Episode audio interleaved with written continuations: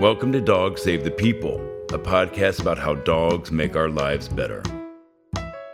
My name is John Bartlett, and I'm your host. Grace French was having trouble dealing with nightmares of trauma, getting little to no sleep, and having difficulty going through her situation. She ended up getting her own dog to help wake her up during these nightmares and overall be of assistance with her anxiety. The results made a big difference, and Grace has been able to keep moving and improving ever since. She is also the founder and president of the Army of Survivors, a national organization focused on education, advocacy, and support for child athlete survivors of sexual abuse. Grace, thank you so much for joining us tonight on Dog Save the People. Now, where are we speaking to you from? So, right now I live in Canton, Michigan. It's right outside uh, the Detroit area. And is that where you're from? I grew up in Okemos, Michigan, which is uh, a suburb of Lansing. Okay. Oh, I know Lansing. That's a wonderful town. I was um, a diver when I was a kid. And I just remember we went to a meet in Lansing, which I, I have such fond memories about because it was such a cool sort of college town and really nice vibe there. Awesome. That's so great to hear. I'm glad you like it. It is definitely an up and coming city. So it's been awesome to watch it sort of go through a revival. Yeah. So, Grace, you grew up as a dancer, yes? Yeah, I started dancing when I was about five years old and have continued throughout my life. So I've been dancing for almost 20 years now. Wow, wonderful. And is it ballet? Yeah, I grew up a classical ballerina, but I also studied modern dance, contemporary, and a little bit of everything else. Okay, oh, that's wonderful. And I know that you, among many other athletes, experienced an extreme trauma growing up. And could you share that with us, please? Yeah, totally. So, with sport, I think there's an innate culture of wanting to get back to the dance floor or the pool in your case, or wherever you perform your sport. And a lot of that pressure is put on your body. And so there are often times where you'll get injured and you'll go to the doctor and just work to get through and get back to your sport. Um, so, unfortunately, my doctor, as I was growing up, was Larry Nassar, the now defamed Olympic gymnast doctor. I saw him from the age of 12 to the age of 18 and saw him many times a year and was abused each of my appointments starting at the age of 12. So, I did not know it was abuse as I was growing up like I said, my goal was to get back to the dance floor and just to do whatever I needed to do to get through those appointments and to get back to the sport that I loved. I'm so sorry about that. That's okay. I think a lot of what I've done since then has sort of been working to regain power over my story and to work to reclaim the love that I have for ballet and for dance. Good. Good. So, this then, these experiences, I'm sure, of course, caused a lot of trauma during the period of time when it was happening, but it sounds as though it also began to haunt you even as an adult. Yeah, so it was interesting. After I sort of started putting the pieces together about my abuse, I started seeing where that trauma had impacted my life uh, from the age of 12. So I started understanding that the times where I was having trouble breathing or the times where I had uncontrollable shivers were actually panic attacks. And I could put a name to that now. And then after I started talking about my abuse and putting the name to it and understanding what a horrible monster I'd been growing up around, I began to have even more PTSD symptoms. So the nightmares started coming. I would have increased panic attacks, and I sort of had to process that trauma, beginning with the time when I acknowledged that it was trauma. I'm sorry. And that, again, it's just sounds like more than anybody should ever have to go through. So during this period of having the nightmares and all of these things that were starting to come up for you, tell me about the introduction of the idea of a dog in your life? Yeah, so I'd always had a dog growing up at my family's house, and what kind of dog? Once I came, right in. Okay. no, you're totally fine. I love talking about it. So, um, my family dog is a Cavalier King Charles Spaniel and Poodle mix. Oh, so, it. yes, so he's this cute little fluffy white dog, and he's such a lap dog, like so loving and cuddly. So, as I was going through this trauma, my parents had suggested that I bring his name is Charlie, okay. so that I bring Charlie to college, um, so that I could have that source of comfort throughout that time. I brought him to college, and I do my homework with him sitting on my lap. Um, and he just brought me so much so much more more grounded feeling um, and i felt like i could focus more when he was there. And he brought me happiness by just giving me all the love and attention that dogs do. So when I had to send him back, it was hard, but I also knew that my parents needed him as well for similar reasons. So that's where I started thinking about getting my own dog. Wonderful. So tell me about how that all came to be.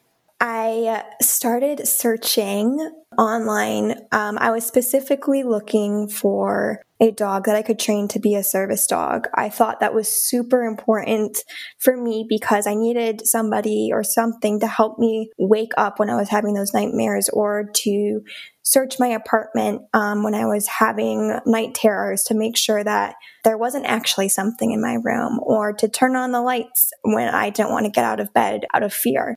Um, so I was specifically looking for that. So a bigger dog than what I was used to was in the cards for that just because of the tasks that I wanted him to perform. And then I had found a dog. And so we drove out to go see the dog. And as soon as we got there, I knew he wasn't the right fit for me. So we started looking around at the other puppies that were available. And that's when this little fluffy black and white puppy trotted right up to me and my dad and plopped his little booty down and looked straight into our eyes. And that's when I knew I needed to get this puppy.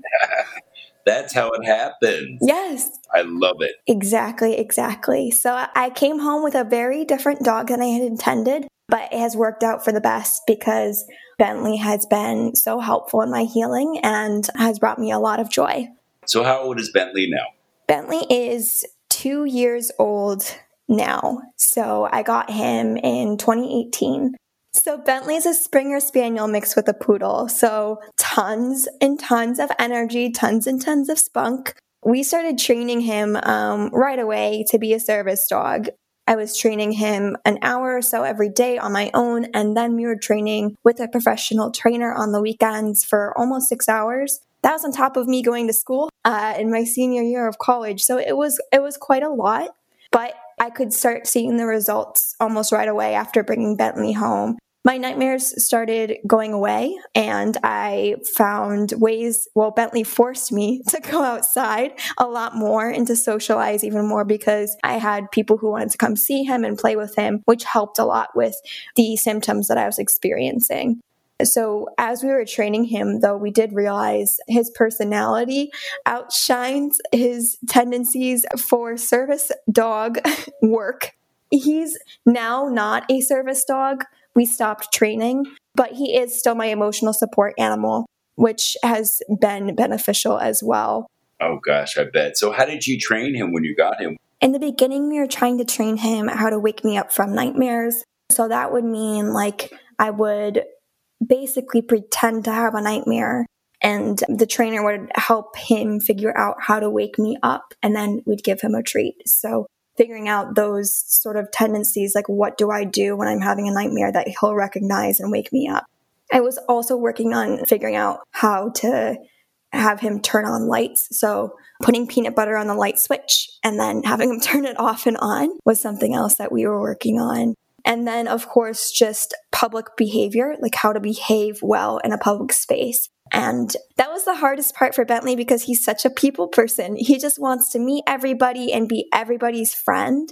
So it was really hard for him to focus on me during those times. I realized that the places that I need him most are when I'm at home and having symptoms at home. And I've learned ways to cope um, while in public. That's incredible. So, is he able to sense your anxiety or change in mood? Oh, totally. I do teletherapy, which means I um, do therapy over the phone. And so I'll be home when I'm doing therapy and he'll immediately sense when we're talking about a difficult subject in therapy and he comes over and he's like pushing on my hand to make sure that I pet him and he'll try and climb on my lap, which is a feat for a 60 pound dog. he just is trying to get my attention and to ground me in a way that I think we both find useful. So that's been really helpful. Yes. I saw the article in the New York Times that talked about you and talked about Bentley and, and the effect that he's had on your life. And the photographs are just so charming. He's he's a beautiful boy. Thank you. I agree.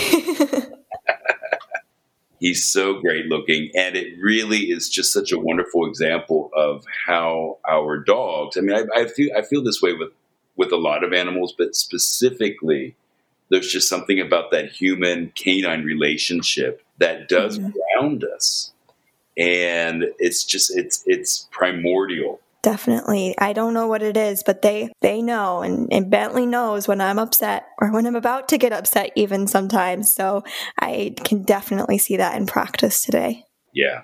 He's such an important part of my self-care and of the healing that i've experienced. And for survivors who reach out to me and tell their own story, I often ask where they're finding support. And if I don't hear that they have an animal in their lives, specifically a dog, I often suggest it as a way to heal and to move forward because Bentley has been such a huge a huge part of that for me. Um, and I think it's important that people understand that they're not just a pet, they're not just a companion. They can also be a huge source of therapy.